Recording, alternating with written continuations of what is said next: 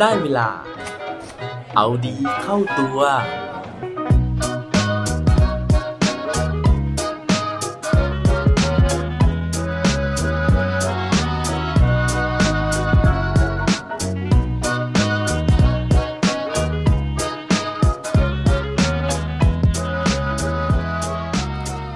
คุณเคยแข่งกับตัวเองบ้างไหมครับ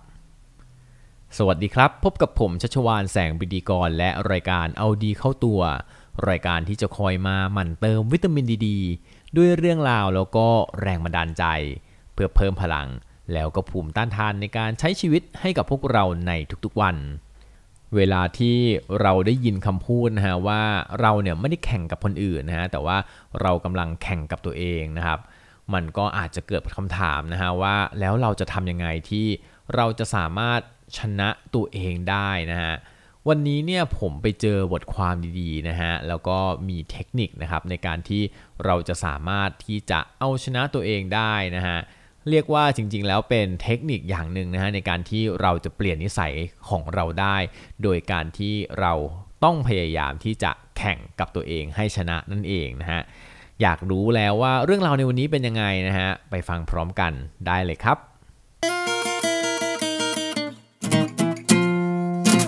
เรื่องราวในวันนี้นะฮะผมได้ไปอ่านเจอมาจากเพจที่ชื่อว่า Future Trends นะครับในแอป b l o c k d i t นะฮะโดยที่เพจนี้เนี่ยเขาได้เล่าถึงเรื่องราวนะฮะของจิตวิทยาการแข่งขันนะครับ แล้วก็หลักการปรับพฤติกรรมจากการหลอกให้ตัวของเราเนี่ยแข่งกับตัวของเราเองนะครับ โดยเขาบอกนะฮะว่า สาเหตุที่เราเนี่ยต้องใช้การแข่งขันนะฮะมาเป็นหลักการในการที่จะช่วยให้เราปรับพฤติกรรมได้ นั่นก็เพราะว่ามนุษย์เราเนี่ยเป็นสิ่งมีชีวิตที่ยึดติดนะฮะแล้วก็ชอบกับการแข่งขันมากๆเลยนะฮะสัญชาตญาณของเราเนี่ยมันมีเรื่องของการแข่งขันอยู่นะฮะเราแข่งกับสังคมนะครับเราแข่งกับผู้อื่น เราแข่งกับเพื่อนนะฮะ แล้วก็แม้จะไม่รู้ตัว แต่ว่าเราเนี่ยก็แข่งกับตัวเองด้วยเช่นกันนะฮะเพราะฉะนั้นเนี่ยเขาก็เลยแนะนำให้เอาสัญชาตญาณนี้แหละนะฮะมาตลบหลังนะฮะมาหลอกให้เราเนี่ยปรับเปลี่ยนพฤติกรรมได้ซะเลยนะครับลองนึกดูนะฮะเวลาที่เราดูละครนะฮะหรือว่าถ้าในชีวิตจริงเราเป็นละครอยู่แล้วนะฮะก็ลองนึกถึงเรื่องราวในชีวิตจริงก็ได้นะฮะ อย่างสำหรับใครบางคนที่มีพี่น้องเนี่ยนะครับ เวลาพี่หรือน้องนะฮะเราทำอะไรได้นะฮะเราก็จะรู้สึกว่าหุยเขาทำแบบนั้นได้เราก็จะต้องผลักดันตัวของเราเองเนี่ยให้ทำแบบนั้นได้เพื่อที่เราจะได้รับคำชมจากพ่อแม่นะฮะจากผู้ปกครองหรือว่าจากครูบาอาจารย์นะฮะจากญาติญาตินะฮะเพื่อที่เราเนี่ยจะได้รู้สึกภูมิใจนะครับ นั่นก็เป็นตัวอย่างหนึ่งนะฮะของการที่เราเนี่ยต้องแข่งขันนะครับ ทีนี้กลับมาที่เรื่องราวในบทความนี้นะฮะอย่างที่บอกไปนะครับว่าเราเนี่ยจำเป็นต้องหลอกให้ตัวของเราแข่งกับตัวเองนะฮะโดยเทคนิคที่เขาใช้นะฮะเขาตั้งชื่อว่า Seinfeld calendar นะฮะผมไม่แน่ใจว่าผมออกเสียงถูกหรือเปล่านะฮะแต่ว่ามันสะกดว่า S E I N F E L D นะฮะแล้วก็ calendar C A L E N D A R นะฮะก็เป็นเทคนิคในการที่เราเนี่ยใช้ปฏิทินนะครับในการที่จะทำให้เราปรับเปลี่ยนพฤติกรรมได้ โดยตัวอย่างที่เขายกขึ้นมานะฮะเป็นตัวอย่างของดาวตลกชื่อดังในโลกของเรานะฮะที่ชื่อว่า Jerry Seinfeld นะฮะอ่าไอเจ้าคาล endar เมื่อกี้น่าจะออกเสียงว่า Seinfeld นะฮะซึ่งเป็นชื่อเดียวกับคุณตลกคนนี้แหละนะฮะซึ่งเขาบอกว่าเทคนิคที่เขาใช้ในการบังคับตัวเองทุกวันเนี่ยก็คือ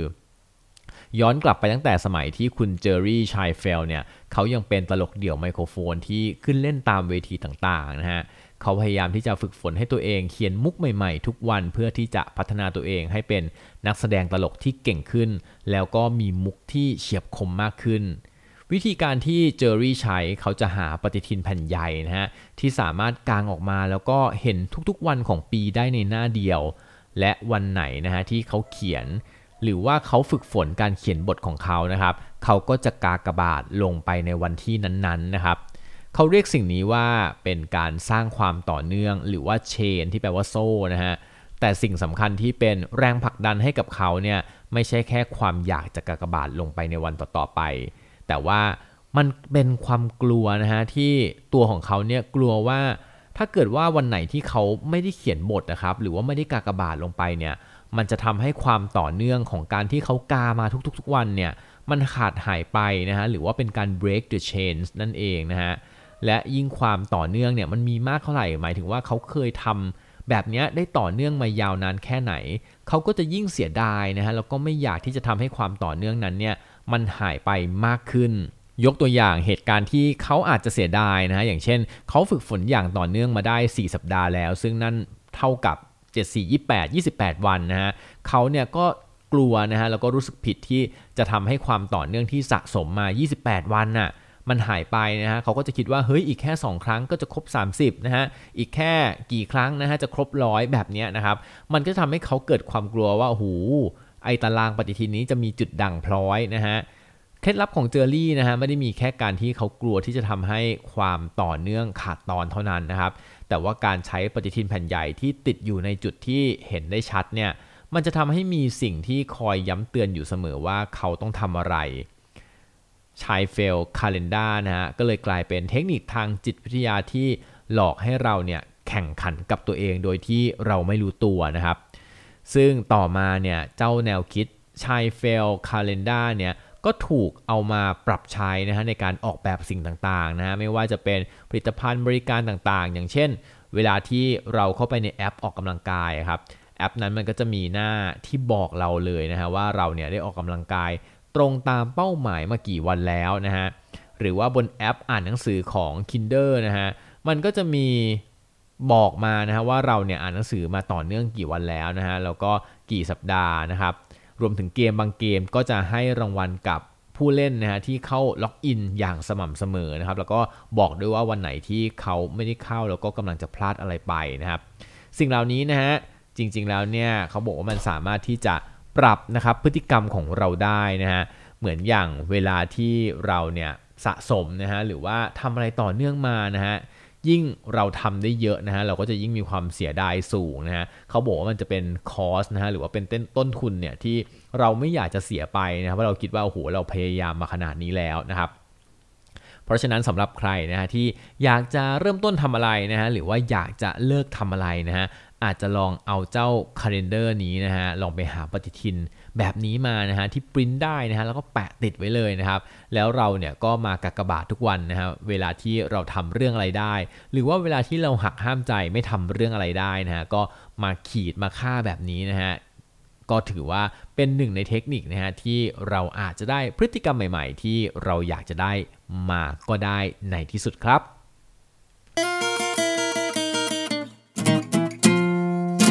และปิดท้ายวันนี้ด้วยโคดดีโคดโดนเขาบอกไว้ว่า